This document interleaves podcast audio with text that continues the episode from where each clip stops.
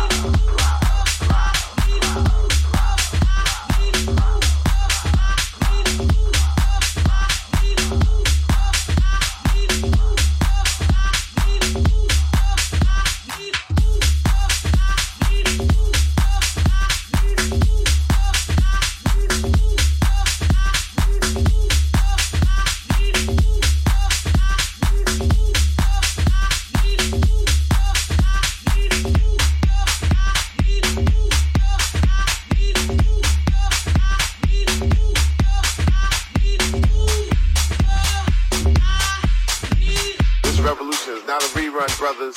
This revolution is live, live.